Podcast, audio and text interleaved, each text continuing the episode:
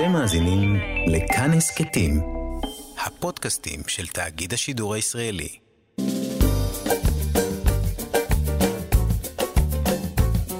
שישים החדש, עם איציק יושע. לחיות בגיל השלישי.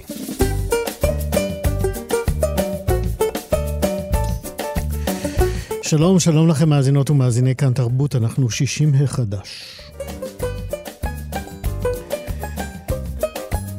עוד מעט אה, נדבר כאן על אה, איך אה, הדמיה של שנות החמישים מביאה שיפור במצבם של חולי אלצהיימר. הבמאי יגאל בורשטיין בן 80 ובשבוע הבא יצא סרטו החדש, המיטות שלנו בערות, אנחנו נדבר איתו.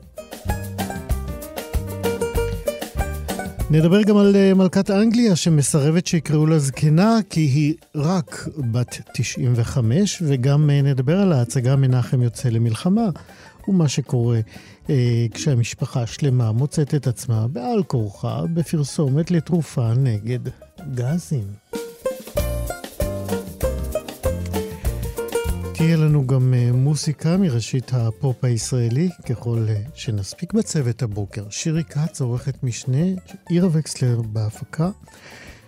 מיכאל אולשוונג, טכנאי השידור. אני איציק יושע איתכם עד 12. 60 החדש. בארצות הברית גילו דרך וגישה חדשות לייצר גירויים תודעתיים בקרב חולי אלצהיימר.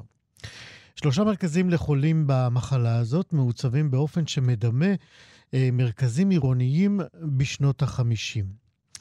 היוזמה הזאת קמה ובאה לעולם בעקבות ההבנה, עוד נדע איך הגיעו אליה, עוד מעט, אה, של העיצוב הישן והמוכר להם, יש ערך רב מאוד בטיפול במחלה.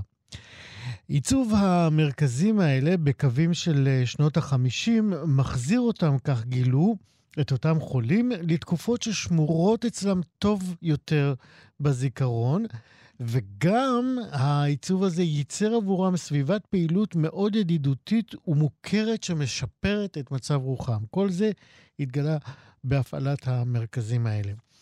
הנה ציטוט, אנחנו יודעים שהאזורים במוח שנפגעים בצורה בצורה הראשונית והמוחשית ביותר כתוצאה ממחלת האלצהיימר, הם שני האזורים האחראיים להפנמה ולאחסון של מידע חדש.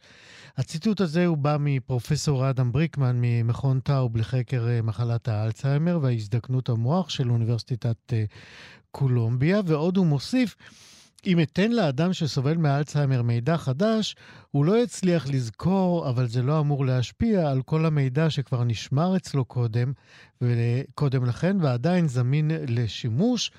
לכן חולי אלצהיימר יכולים להגיע לזיכרונות ילדות, לשירים שהם למדו בגיל צעיר, או כל מידע שימושי אחר, כמו למשל איך לנהוג. כך אה, פרופסור בריקמן. ועל הגילויים האלה ועל המרכזים האלה עמד מקרוב צחי יותקד, שהוא uh, כתב uh, מוסף הארץ בניו יורק, והוא האורח שלנו עכשיו. שלום צח. שלום וברכה. אז אתה ביקרת במרכז הזה שנמצא בניו ג'רזי. כן, בדרום ניו ג'רזי בעיירה בשם בריק. כן. מה, מה, מה גילית כשנכנסת לשם? מה רואים? האם גם החיצוניות מעוצבת עם אה, אה, שלטים, אה, אה, דלתות אה, שהיו נהוגות בשנות ה-50? לא, העיצוב החיצוני הוא עיצוב אה, רגיל של מרכז מסחרי, וזה באמת יוצר איזושהי תחושה כזאת של אה, אה, פער בין מה שקורה בפנים למה שקורה בחוץ, שיכול להיות ככה מתעתע ומבלבל. אה, במיוחד לאנשים שסובלים אולי מדמנציה וקצת מבולבלים בתחושת הזמן שלהם. אז מבחוץ זה נראה כמו מרכז, כמו חנות, כניסה לחנות כלבו גדולה, לקניון גדול, אה, מודרני, רגיל. אתה נכנס לבפנים, ואז בפנים אתה מקבל איזשהו, איזשהו מסע בזמן, בשנות החמישים. אה, גם עמודי תאורה ישנים, שמות של כיתובי רחוב ישנים, מכונית ישנה, דיינר ישן, משרד ישן, הכל ברוח שנות החמישים. ואז בעצם אה, כל העיצוב הזה הוא בעצם נולד על סמך איזו תובנה שהגיעו אליה המטפלים באלצהיימר. איך הם גילו בעצם שהחזרה לתקופה הזאת אצל אנשים אה, מבוגרים היום עם אלצהיימר, איך החזרה הזאת בעצם אה, שיפרה את מצב הרוח שלהם ועוד יכולות? תראה, כמו שאני כותב בכתבה, אתה לא צריך אה, את המדענים, מספיק שאתה יודע, אני בתור ילד הייתי מבקר את אה, סבתא שלי בבית האבות, והיא לא ידעה מי אני, אבל היא התחילה פתאום לדקלם בגיל 84 שירי ילדות מפולין, mm-hmm. אה, שהיא זכרה אותם בעל פה, אבל מה היא עשתה היום בבוקר היא לא ידעה. אתה באמת שואל את זה גם את הפרופסור בפגישה שם. נכון, והוא אומר, תשמע, זה כמו מחשב ישן עם דיסק קשיח, שעבד טוב פעם, אז הכונן הקשיח נשמר. כל מה שהחסנת שם לפני עשר שנים נשמר. היום המחשב כבר לא עובד, אז אי אפשר לאחסן מידע חדש. אבל uh, התופעה הזאת היא כנראה תופעה מוכרת, שאנשים עם אלצהיימר, או כל סוגים אחרים של דמנציה, באמת, הזיכרון הקדום שלהם, הזיכרון ה... ה... מהתקופות הצעירות, המעצבות, הוא נשאר טוב, אבל הזיכרון העדכני, למה שהם עשו היום, אתמול, מה הם אכלו לארוחת בוקר, קשה להם לאחסן מידע חדש. ואתה רואה את זה גם במרכז, זה אנשים שאתה פוגש, והם שופעים סיפורים של ילדות והעבודה הראשונה בחיים שלהם, ובן אדם אחד נורא מקסים שסיפר לי על מחלת עור שהייתה לו בגיל שלוש. Mm-hmm. הוא זוכר איך הוא ישב עם המורה שלו בכיתה א', והיא סיפרה והיא עזרה לו ללמוד, כי הוא הפסיד ימי לימוד והוא לא ידע אנגלית. כי לא קיבלו אותו בבית ספר בימים שהוא היה עם המחלה. כן, והוא זוכר את השם שלה ואת שם המשפחה שלה ואיך היא נראתה. תהרוג אותי, אני לא זוכר את השם של המורה שלי בכיתה ב'. והוא זוכר. אה, אבל אתה שואל אותו מה הוא עשה אתמול, אז הוא אומר לך, תקשיב, אה, אני לא יודע. אז כנראה שמדובר בתופעה מוכרת, שפה לקחו אותה ככה ונתנו לה איזשהו יישום אה, מעשי של חזרה לשנות החמישים. אז זאת אומרת, אתה אומר, ואמרת את זה גם לפרופסור, מה שאתה מכיר מסבתא שלך, שהתחילה לשיר שירים בגיל 84, אה, הם אה, למדו שהסביבה יכולה לעזור להם בעצם בשליפה. אנחנו, אם אתה מדבר על מחשב וכרטיס זיכרון שמאוחסנים בו דברים, מה שמשתבש עם הזמן אולי זה היכולת לשלוף את אותם זיכרוניות. זאת אומרת, הזקנים החולים שולפים אותם באופן שגם הוא לא צפוי כל כך, נכון? אתה לא יכול להזמין אצלם, ספר לי, סבתא, ספרי לי על גיל חמש. איפה היית בגיל נכון, חמש? נכון, אבל אז כנראה, אז מה שהם עושים שם, מנסים לגרות את הזיכרון. זאת אומרת, להחזיר לאותו, זה מה שהטיפול שמאמינים בו, זאת אומרת, לנסות לגרות את אותן תחושות על ידי יצירה של סביבה מוכרת. כי הסביבה שנות החמישים היא כנראה הרבה יותר מוכרת לאותם אנשים, מוכרת, מנחמת, נעימה, בטוחה, מהסביבה המודרנית. אז אם זה דגם של מכונית שזכורה להם פתאום, אתה יודע, משנות הילדות, או הדיינר שנראה כמו הדיינר שהם הלכו לו עם ההורים, כי, כי באמת ההנחה היא שזיכרון לפני שבוע הרבה יותר קשה להם לשלוף מהמוח. אבל אה, איזשהו גירוי תודעתי חושי יכול ליצור אצלם איזושהי אינטראקציה, בסיס לשיחה אינטראקטיבית, תחושה יותר נעימה, יותר מגוננת. אז שוב, אם זה העיצוב של המסעדה, אם זה העיצוב של ספסל הרחוב, אם זה עיצוב של הרכב הישן, אה, של הסלון, עם התפאורה כמו שעם העיצוב כמו שהיה לנו בבית, יוצר עבורם איזושהי סביבה הרבה יותר מוכרת מסביבה יותר עדכנית. והסביבה הזאת, המוכרת, המגוננת, המנחמת, היא מהווה איזשהו בסיס קשרים חברתיים, שיחות ילדות, זיכרונות ילדות. כן. אמרה לי, כן. לא, לא, תמשיך. אמרה לי מטפלת שם, לדוגמה, שמטופלים מבוגרים, אה, בבית אבות לדוגמה, יש איזושהי טעות ששמים להם תמונה של הנכד הטרי ליד המיטה. והם לא, הם כמובן לא יודעים מי זה, והם חשים מנוחות, מה זה התמונה של, של הילד הזה ליד המיטה שלי. מצד שני, תשים להם תמונה של חבר ילדות לפני 70 אה, שנה, והם יקומו עם חיוך וידעו במי מדובר. כי הזיכרונות הישנים, אותן תמונות ישנות, חקוקות אצלם בתודעה בצורה הרבה יותר מוחשית מתמונה של נכד עדכני. אז זהו, גם התופעה הזאת הטרידה אותך כעיתונאי סקרן, ושאלת על כך. אני, אומר, אני מתכוון לזה שמה שאנחנו יודעים על אנשים עם אלצהיימר או דמנטים זה שבאמת הם אה, מבולבלים, אה, הזמנים מתבלבלים להם, המקומות, האנשים. אה, ואתה שאלת אה, האם ההתערבות הזאת, או הניסיון אה, לגרום להם לשחזר את הזיכרונות מהתקופות המוקדמות, לא גורם להם עוד יותר בלבול. כן, והתשובה היא אולי קצת עצובה או לא נעימה, אבל ההנחה היא משני המומחים שדיברתי איתם, היא שכל עוד ניתן להקל על הסבל של החולים, אז אה, גם במחיר של העמדת פנים, כן? לא, לא להתווכח איתם ולא, ולא להעמיד אותם על דיוקם. ואם הם אה, חיים באיזשהו עולם שזה, עולם שזה שנות ה-50, שנות ה-60, וזה מה שמסב להם נחת או מקל על הכאב שלהם ועל הבלבול, אז באמת הגישה הרווחת כנראה היא לא לריב איתם. זאת אומרת, אה, בעצם אה, מייצרים בשבילם סביבה אה, שהיא לא, לא לגמרי מציאותית, אבל היא, היא מציאותית לגבי הזיכרונות שלהם, ואם הם מתחברים לשם וזה מעלה עליהם, על פניהם חיוכים או איזושהי נחת, המטפלים מסתפקים בזה. תודה רבה לך, צח יוקד. תודה רבה, להתראות וכל טוב. 60 מחדש, מועדון 70 פלוס. הבמאי והיוצר יגאל בורשטיין כבר בן 80, הוא ממשיך להנפיק לנו קולנוע דעתייני, נשכני, ביקורתי ולא מתפשר כמו שלמדנו להכיר ממנו. ובארבעה בנובמבר יעלה בבתי הקולנוע סרטו החדש, המיטות שלנו בוערות. משתתפים בסרט הזה רמי ברוך ושירה פרבר ודורון צברי ופיני טבגר ודני מוג'ה ויורם רון ודורון תבורי ואבי מוגרבי ומיקי גורביץ'. מדובר בעצם במה שהם קוראים בפרסום על הסרט במסע דוקומנטרית על אה, פשיזם, פשוט ככה.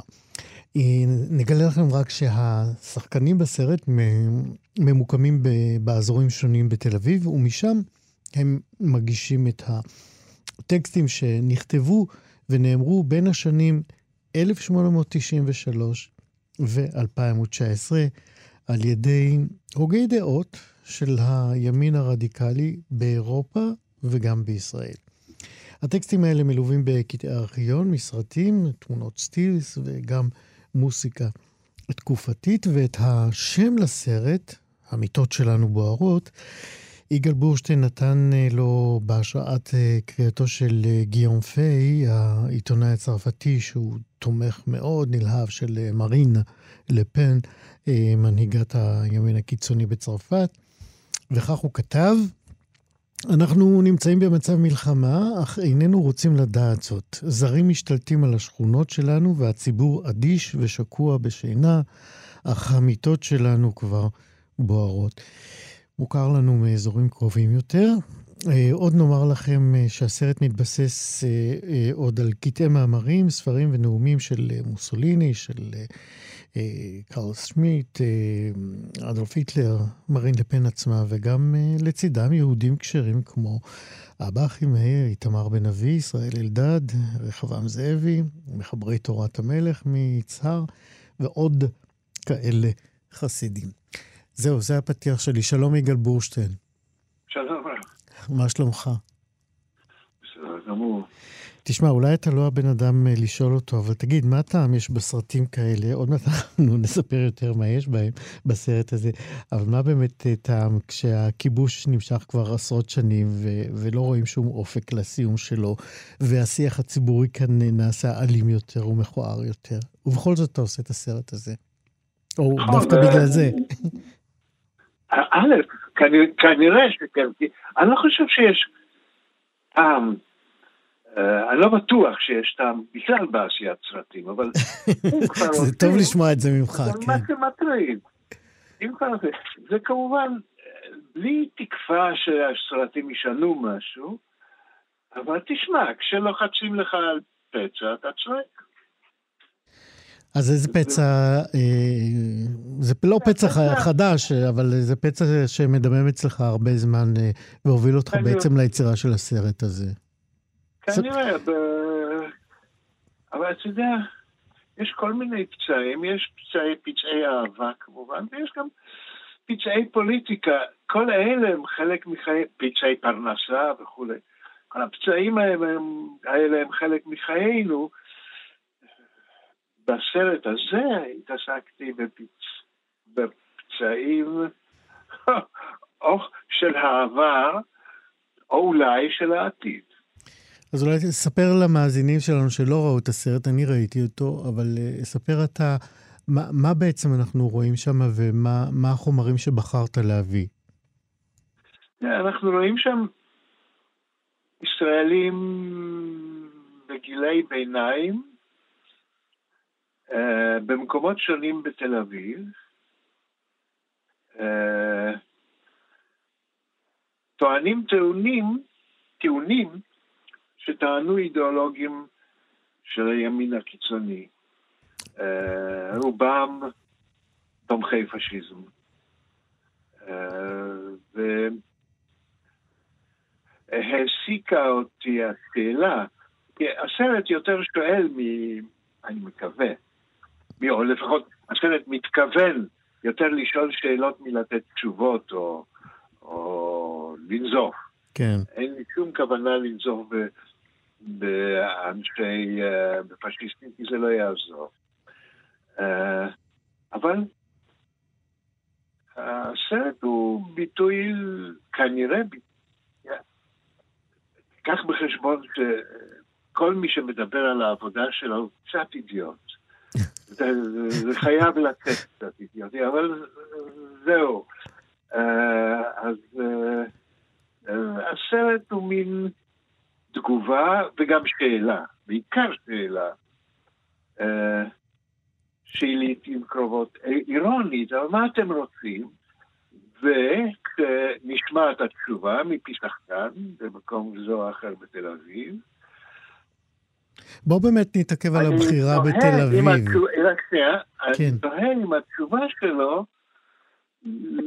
לא, לא נשמעת טבעית לגמרי, אף על פי שהוא משיב בשמו של היטלר או בשמו של קארל שמיט או, או של אה, אה, פרימו דריברה, הפשיסט האיטלקי. כן. אשר פרדי, סליחה. אה, סליחה, אני לא נתתי לך לשאול. לא, זה בסדר גמור, בשביל זה אנחנו כאן, בשביל לדבר. אה, אה, בפתיחת הסרט אתה מספר שם על אירוע או תקופה או אפיזודות שלא היית מודע אליהם בין הצרפתים לאיטלקים. אמ, אתה כן. מדבר שם על פרעות שהצרפתים עשו כן. בפועלים הזרים האיטלקים שבאו לעבוד אה, בצרפת. אנחנו מדברים על סוף כן. המאה ה-19, 1893. אה, וגם הכל התחיל, אתה יודע, ממש כמו בעלילות הדם, על איזה שמועה, על איזה פועל שתקף אולי מישהו או משהו, אה, ואז יש איזה מין פוגרום שהצרפתים עושים בפועלים האיטלקים. כולל אה, אה, שלטים שאנחנו מתועדים שם של אין כניסה לכלבים ואיטלקים. מוכר לנו מההיסטוריה שלנו. כמה באמת זה הפתיע אותך, הגילויים האלה בין האיטלקים לצרפתים? אנחנו נגיע לישראלים עוד מעט. כן, אני... אני... תראה, אני, אני חונכתי כמו רובנו על זה שפורעים ביהודים. ומתברר שאנחנו לא היחידים בעולם שפרעו בהם. אז uh, צריך לפעמים לזכור שאנחנו אולי הקורקבן של העולם, אבל יש עוד כמה קורקבנים כאלה. למה זה הפתיע אותך? אני פשוט לא, יד... לא הכרתי את הסיפור הזה. לא הכרתי את הסיפור הזה, תמיד ידעתי שהונגרים מתנכלים לרומנים, רומנים להונגרים, אה, רוסים לפולנים, פולנים לאוקראינים, אוקראינים לבלורוסים וכולי וכולי וכולי, סקוטים לבריטים ו... וכדומה. אבל זה היה, זו הייתה מין ידיעה מופשטת. ברגע שאתה מתחיל לעשות סרט, הרגישויות מתחדדות. אה, ומה שידעת עליו אה, בתיאוריה, פתאום ככה הולם בך. כן. כמובן התגובה היא הרבה יותר רגשית. ובסרט אתה גם אה, נדרש לציטוטים מפי הוגי דעות אה, יהודים, ישראלים, אה, שכולנו מכירים לפחות את השמות שלהם מראשית ימי המדינה ולפניה. למשל, אתה מביא שם ציטוט של אבא אחימאיר, שאומר, לולא האנטישמיות של היטלר, לא היינו מתנגדים לתורתו. ואתה מביא את הציטוט הזה כדי מה? להגיד משהו על היום? גם, כמובן, אה, אבל גם כדי, נראה לי חשוב להבין, אמרתי קורקבן של העולם, הטבור של העולם, זו המילה הנכונה. הפופיק. כן, הפופיק של העולם. Okay. אוקיי. אנחנו, אנחנו לא הפופיק היחיד. וחשוב uh, לראות שגם בינינו היו ויש וכנראה גם יהיו אה, טיפוסים כמו אדולף. כן. או מעריצי אדולף. לא, אני אה, לא צריך להגזים. טיפוסים כמו אדולף, אה, אולי גם, אבל כיוון שלא לא, לא נזדמן ליהודים לעשות את מה שעשו הגרמנים, קשה, זה, לא נכון, זה לא יהיה נכון לנתח טיפוסים כמו אדולף, אבל בהחלט יהיה נכון להגיד טיפוסים מעריצי אדון, או בעלי אידיאולוגיה קרובה לזו של האדון. כן. אני רוצה לשאול אותך, לא, לא ממש אה, אה, הצלחתי להבין לגמרי, הבחירה בתל אביב היא, היא דווקא בגלל שהיא מין אה, סמל למקום גם פלורליסטי, גם ליברלי, אבל גם שבע? וגם הסיבה היא אולי גם זה, אבל גם פשוט תקציבית, הסרט נעשה בתקציב נמוך. Uh, וככל שהלוקיישנים מרוכזים, כך מוטב, כך זול יותר. הבנתי, כל כך פרוזאי. אה, מתי אפשר יהיה לראות את הסרט בבתי הקולנוע או ב... עולה בסינמטקים ברביעי, בסינמטק תל אביב ברביעי לנובמבר. יש עוד הקרנה בחמישי, ואם אני לא טועה בתשיעי, אבל זה אני לא בטוח. אבל אפשר למצוא את זה בתוכניה של סינמטק. כן. Uh, יהיו גם הקרנות בחיפה, בירושלים, בהרצליה ועוד. כן. הסרט המיטות שלנו בוערות, שלך, יגאל בורשטיין, תודה רבה שדיברת איתנו. מה אתה אומר על עלי בריקדות של אה, שולמית לבנת? חושב שראיתי. זה סרט לא, לא, זה שיר, אנחנו נשמע אותו עכשיו. תודה רבה. אתה תשמיעו את האינטרנציונל. אה, אולי אחר כך. נעשה את עלי בריקדות. להתראות, תודה. להתראות, בבקשה. 60 החדש. האמת, אם מותר לדבר ככה, אז המלכה אליזבת קצת מעצבנת, לפחות כאן uh, בתוכנית שלנו, שישי מחדש, שמקדשת את המילים זקן וזקנה וזקנה. Uh, קשה היה לנו לקבל בנוחות את התגובה של המלכה מהשבוע שעבר uh, לתואר מבוגר השנה. אני אספר לכם שהכל התחיל בעצם עם פנייה של הירחון אולדי, על פי שמו אה, ניתן להבין שהירחון עוסק בחייהם של הבריטים בגיל השלישי והרביעי, או בגיל הזהב, כפי שחלקים מעדיפים אה, כך. אה, ומדי שנה הירחון מעניק את התואר מבוגר השנה למבוגר שתרם תרומה ראויה לחיי הקהילה בבריטניה, והשנה ביקשו אה, פרנסי העיתון להעניק את התואר הזה למלכה אליזבת על תרומתה לממלכה במשך 70 שנות כהונתה, שהרי בפברואר הקרוב יציינו את אותן 70 שנה. תגובתה של אה, המלכה אליזבת הפתיעה מאוד את הנהלת הירחון, ומארמון בקינגהם הם קיבלו את ההודעה שבה נמסר כי המלכה דוחה את ההצעה בנחישות אפילו, והוסיפו, המלכה מאמינה שזקנתו של האדם נקבעת לפי איך שהוא מרגיש. אי לכך, המלכה אינה סבורה שהיא עומדת בקריטריונים המתאימים כדי לקבל את הפרס, ומקווה שתמצא אדם יותר, שיותר ראוי, אה, שימצא אה, אדם אה, שיותר ראוי לו. כך המלכה, כך לפחות מהארמון. אני טעיתי בהתחלה מדובר באיזה הומור בריטי, אולי הנערה בת ה-95 מרגישה פיטר פן. ועל הדרך ככה מעליבה זקנים וזקנות בממלכה ומעבר לגבולות שלה. רק נזכיר עוד דבר קטן לפני שאנחנו מדברים עם האורחת שלנו, שבעלה המנוח של המלכה, הנסיך פיליפ, דווקא נעתר בשמחה לקבל את התואר המבוגר הזה. מבוגר השנה. מאיה רכלין שלנו היא כתבת חדשות החוץ בכאן 11, וגם היא קיבלה את הידיעה, אני מניח, ברגשות מעורבים, והיא איתנו עכשיו כדי לחלוק אותם. שלום, מאיה. שלום, שלום. תגידי לי, מה, מה, מה, מה יש למלכה? למה היא לא כל כך אה, אוהבת אה, אה, להזדהות עם הגיל שלה? קודם כל, אני חושבת שמהשבוע האחרון אנחנו יכולים לראות שהמלכה אליזבת לא, לא מוכנה עוד אה, באמת אה, גם להודות בגיל, גם אה, להתמודד עם ההקלות אה, שמגיעות איתו והמתנות והפרסים שמגיעים איתו. אה, ראינו שרק אה, בשבוע שעבר אה, היא נאלצה לבטל ברגע האחרון ביקור בצפון אירלנד בעצת רופאיה, אה, בגלל אה, ככל הנראה עייפות, והיא גם נשלחה לבדיקות רפואיות בבית החולים.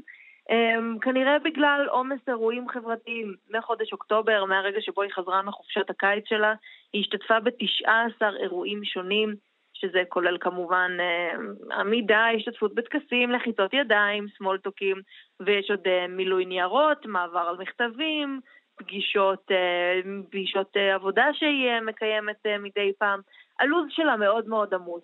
ועכשיו גם היועצים שלה חושבים לעצמם מה אפשר לעשות כדי להקל עליה, כי בעוד היא מעוניינת להמשיך לעבוד כרגיל, כאילו שום דבר לא משתנה וכאילו היא לא הייתה אמורה להיות, לצאת לפנסיה כבר לפני 30 שנה, היא בכל זאת מתעקשת להמשיך לעבוד, ובכל זאת גם הגיל שלה וגם הרופאים שלה אומרים שאולי כדאי להאט קצת את הקצב.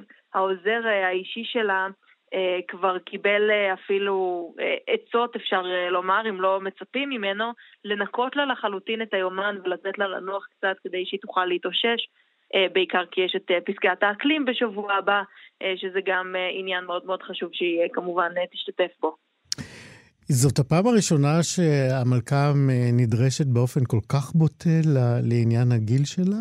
או שהיו אירועים קודמים שבהם היא גם התייחסה אה, להיותה אישה זקנה, אחרי הכל? אני באמת לא זוכרת באופן אה, אה, ככה מהראש איזשהו אירוע כזה שבו היא באמת אה, התבקשה להפסיק הכל וללכת לנוח בעצת רופא. יכול מאוד להיות שזה כן קרה, ראינו קצת אה, ירידה בשנים האחרונות בפעילות שלה, היא כבר לא טסה לחו"ל לביקורים רשמיים. מי שעושים את זה זה הבן שלה, אה, הנסיך אה, צ'ארלס יורש העצר. והנכד שלה הנסיך וויליאם. היא כבר uh, לא פעלתנית כמו שהייתה בעבר, היא כבר ויתרה על כמה סמכויות, יש כבר טקסים שבהם צ'ארלס מחליף אותה.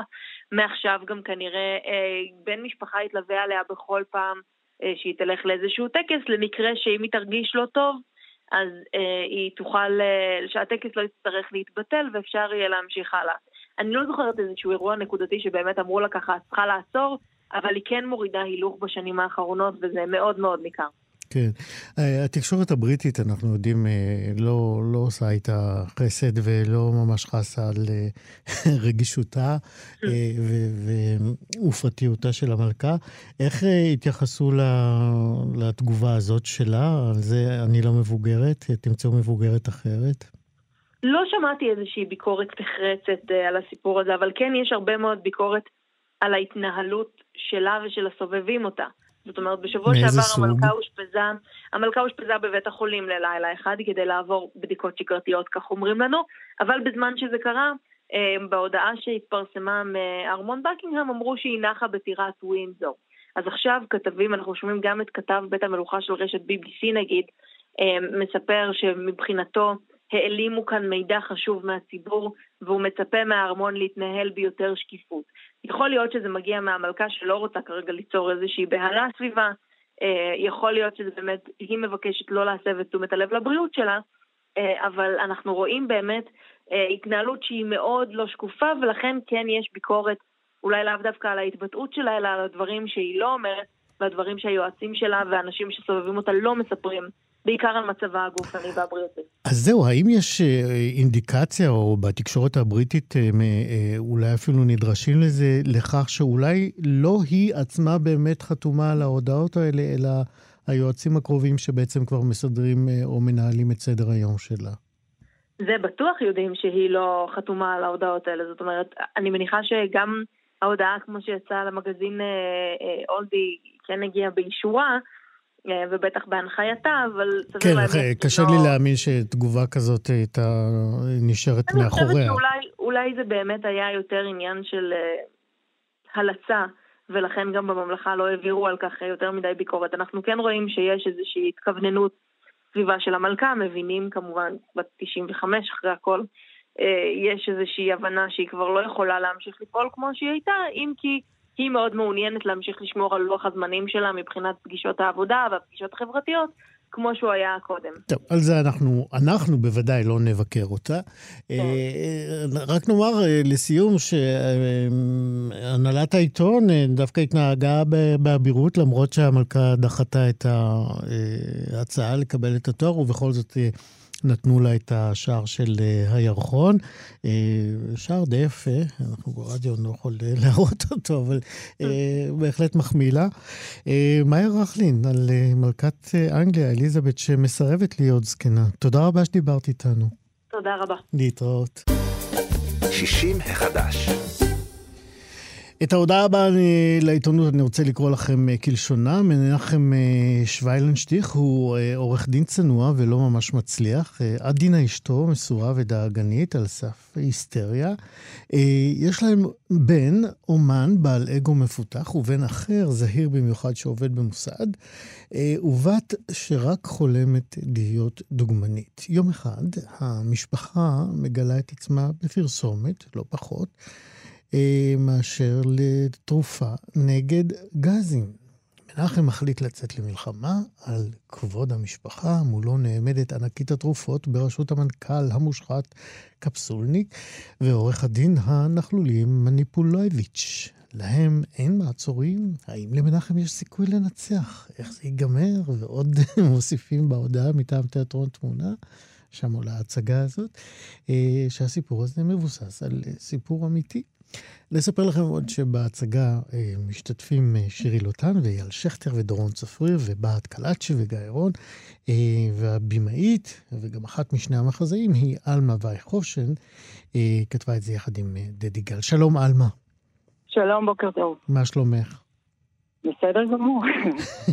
תשמעי, זה נורא באמת לגלות בוקר אחד מול המשפחה, הנכדים אולי, כן, שאת מחכבת. בפרסומת, שאיך לומר בעדינות, היא כולה אה, נפיחות. אנאלית לגמרי. זה באמת אבל מה שקרה. אז ספרי לנו את אה, הסיפור האמיתי, ועוד מעט נדבר גם על ההצגה. אז אני אגיד לכם קודם כל איפה הייתה הפרסומת, בשביל שתבין כמה זה... זה היה לפני איזה, לדעתי, קרוב ל-30 שנה, אוקיי. והפרסומת הופיעה בעמוד האמצע של מוסף שבעה ימים של ידיעות אחרונות. די. אנחנו מדברים על זמנים שלא היה אינטרנט, מהמם. ושבקושי, בעצם לא היה, לא היו פרסומות, בטל... התחילו רק הפרסומות בטלוויזיה, תחילת ערוץ 2, ו... וזהו. זאת אומרת שזה המקום הכי נחשק והכי יקר, ואנחנו באמת בדפדוף אה, נחמד ובעיתון הכי פופולרי במדינה. מצאנו את עצמנו, זאת אומרת תמונה ברורה שרואים את אבא שלי, אח שלי שכתב איתי את המחזה, יושב שם כילד בראש השולחן, הוא מאוד אהב לנהל את ליל הסדר, ו- וכל מיני, בדודה שלי, בעלה וכולי. ואני אז, אה, בקריירה הקודמת שלי הייתי עורכת דין, אז אה, צעירה. אז אה, כמובן כל המשרד נדלק על הסיפור, חוץ מזה שלא הפסיקו לקרוא לי הפלצנית, כי זה פשוט אה, גירה אותה מאוד, אבל אה, כן, הוצאנו מכתב נזעם לידיעות אחרונות, אנחנו נתבע אתכם. ואז הסתבר שאת הצילום עשה אה, איזה חבר תפרן שהיה בליל הסדר, אורח. אה, וזה בוגר בצלאל כזה, שהיה לו כל מיני תמונות של משפחות, והוא נתן את זה לאיזה סוכנות פרסום, קיבל כמה גרושים, ובזה זה נגמר. זאת אומרת, הבנו שאין את מי לתבוע, אבל הסיפור נשאר כסיפור הזוי, ובמיוחד כשבאנו לכתוב אותו מחדש, פתאום אמרנו, רגע, שנייה, הזמנים השתנו, אנשים הולכים להישרדות, אנשים מתבזים בכל מיני ריאליטי אה, שהם רבי, רבי רייטינג, אז, אז אולי זה כבוד להופיע בפרסומת התרופה נגד גזים, אולי בעצם כולנו רוצים להופיע בפרס, בפרסומת כזאת, ואז בעצם התחלנו לשאול, אם יש משפחה, אז יכול להיות שלפחות בן אדם אחד יהיה נורא שמח על הכבוד הזה, על ההתחלה הזאת, ובאמת זאת אה, אסנתי שהיא נורא, היא רוצה להיות דוגמנית. והנה, פתאום אה, היא מתחילה, הנה זה מתחיל. אה, סרטון מהיוטיוב, בסרטון היא מופיעה, והנה תחילת הקריירה שלה, ומשם אנחנו, אנחנו מתחילים. אבל כן, זה סיפור, אה, סיפור משפחתי שהפך להיות מין מיתולוגיה. אז בואי אה, תנסי לשתף אותנו, מה, מה קורה על הבמה הזאת? איך, איך מתחילה המלחמה של מנחם? מנחם אה, מאוד מזועזע, מאוד נעלב. הוא אומר, את יודעת מה זה גזים? גזים זה שואה. זה שואה. ואז הם, שזה בסדר, זה דברים שאני מרשה לעצמי לכתוב, כי אבא שלי הוא שורד שואה, וזו הבדיחה הראשונה שהוא נתן לנו בעניין, אז אני ככה הרגשתי נוח. מהמם. אה, והם מחליטים לצאת למלחמה, אלא שאסנת היא לא מרוצה מזה, כי אסנת היא רוצה להיות דוגמנית. אז היא מגיעה באישון לילה למשרדו של קטריאל קפסולניק, המושחת, הנכלולי, הוא לא נכלולי, הוא מושחת, אה, מנכ"ל חברת התרופות, שלא כזה אכפת לו אם אנשים מתים מהניסויים שלו, כי הרי תרופות זה לא כזה מדע מדויק. זה לפעמים מצליח, לפעמים לא. והיא באה אליו להגיד אה, שהיא מוכנה, שהיא נורא תודה, ושהיא רוצה להוביל את הקמפיין. וביחד עם אה, מניפולביץ' הנכלולי, שהוא באמת מניפולטור, אה, מנסים לשכנע אותה, לכי תגידי לאבא שאם הוא ירד מהתביעה, אנחנו ניתן לך חוזה שמן מאוד, ואת תהיי אה, גיבורת תרבות חדשה. וזהו. וכשאבא שומע על זה, שהכניסו לו סוס טרויאני, הוא החליט, זהו, מנחם יוצא למלחמה, הם מגיעים לבית משפט, ושם אני לא אעשה ספוילרים, אני רק אגיד שמאוד מאוד קשה לאזרח הקטן לנצח את הגדולים. קשה עד בלתי אפשרי. גם אם אה, הוא ממולא ב- בהרבה מאוד גז. אה, תגידי, נכון. כן, אה, כן. אה, איך באמת הבחירה בשחקנים? זאת אומרת, אני מניח שזה זה היה נורא נורא מצחיק לעבוד על זה. נורא מצחיק. זה לפעמים היה מצחיק ברמה שלא עבדנו, כי אתה יודע, כל דבר כזה מזמין... אה, אנחנו, דרך אגב, אנחנו מההתחלה, דדי ואני החלטנו, אנחנו לא יורדים לרמה של... אה, של... אה, אנחנו לא יורדים מתחת לחגורה, כי זה נורא מגרה להתחיל לדבר על כל מיני נכון. כאלה, ו- ואמרנו לא, אנחנו רוצים... אה, רוצים הצגה תרבותית ואפילו מיוזיקל, כי זה בעצם מיוזיקל שיש בו אה, די הרבה שירים. אה, שדדי הלחין, ומאחר שדדי הוא סטנדאפיסט, אז כאילו כבר היה לנו מצחיק לכתוב את זה. אחר כך הגיעו השחקנים, אז בכלל היו, היו חזרות שאנשים בכו מצחוק ולא תפקדו, ואני ככה הייתי צריכה לנגב את כולם מהרצפה. אה, כן, אני חושבת שזה במידה רבה... אה, בוא- צריכה. בואי נשמע, נשמע כמה קטעים ככה שאתם ערכתם אה, ב- בשביל הטריילר שלכם, ונשמע אותם ונמשיך עוד בזמן הקצר שנשאר לנו. בואי נשמע את זה. מה זאת אומנות? מה זאת אומנות? מה אכפת העיקר המיליונים? זאת פרסומת. זאת פרסומת, אבל זה אנחנו. זה אנחנו? תכשיר מנצח נגד הצטרפות גזים. גזים? עוד חלום שירד לטמיון. אני אגיש תביעה. אני אגיש תביעה ואנחנו נעצור את זה. ואם לא, אז נראה כבר. אני יוצא למלחמה. אני עורך דין מנחם שוויילנשטיין. הגיע הזמן הניצחון. מנחם שוויילנשטיין יאבד אצלי את התחתונים. איזה תטסל כמן מרה, נבניק אוכתק, סמעני?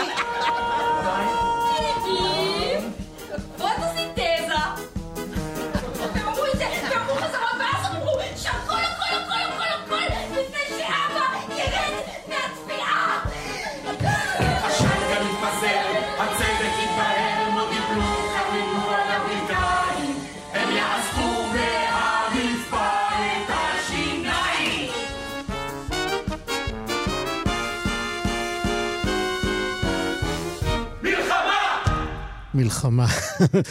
איך מסתיימת המלחמה? אמרת, אמרנו בלי ספוילרים, אבל היא לא, בלי היא לא. לטובת מנחם.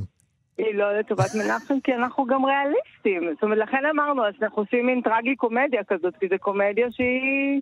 שהיא הטרגדיה של כולנו, שאנחנו... לא, אי אפשר פה סוף ממש אה, טוב ומתקתק. הסוף הוא בסדר, כולם חיים וכולם קמים מהרצפה והכל בסדר, אבל אה, אנחנו, אתה יודע, אנחנו יודעים אה, מי, מי החזק פה ומי החלש, וזה דווקא, אני חושבת שבנוסף, ההצגה הזאת אומרת... אה, תסתכלו על הפרטיות שלכם, תשמרו על עצמכם, תנסו להסתכל על הזכויות שלכם, אנחנו כל הזמן עושים... ובעיקר זה לא. פייר להכשיל לאנשים מבוגרים.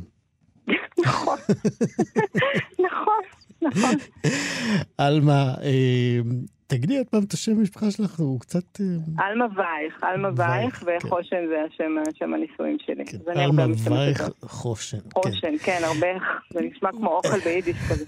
בואי נגיד רק מתי אפשר יהיה לראות את ההצגה, אה, ההצגה היא ביום, אה, היא מחר בשבע בערב, ואחר כך בשבוע הבא, בראשון, בשלישי וברביעי בשמונה בערב, בתיאטרון תמונה, ברחוב שונצינו בתל אביב. ואפשר אה, כרטיסים ב- בטלפון או באתר, ומאוד אה, נשמח שתבואו. עלמה אתה והחושן. גם מוזמן, אני אבוא. תבוא. דש לחבר'ה. להתראות. ביי ביי. תודה רבה מאוד לצוות, שירי כץ, עורכת משנה, עירה וקסלר בהפקה, חן עוז הייתה טכנאית השידור אחרינו. מה שכרוך, מה יעשה לה, יובל אביבי. אני איציק יושע, נתראה כאן גם מחר.